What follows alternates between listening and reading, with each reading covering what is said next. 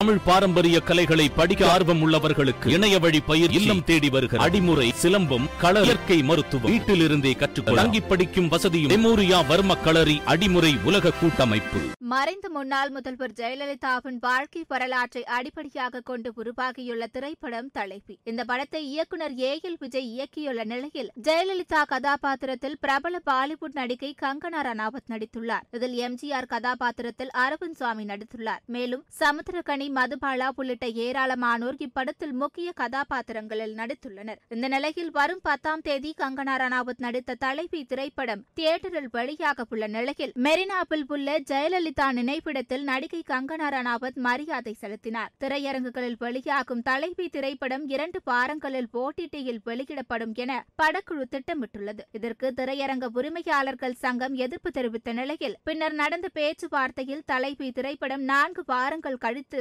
ஓடிடியில் வெளியிடப்படும் என படக்குழு தெரிவித்தது. இதனால் எந்த பிரச்சனையும் இன்றி வருகின்ற செப்டம்பர் பத்தாம் தேதி தலைவி திரைப்படம் வெளியாக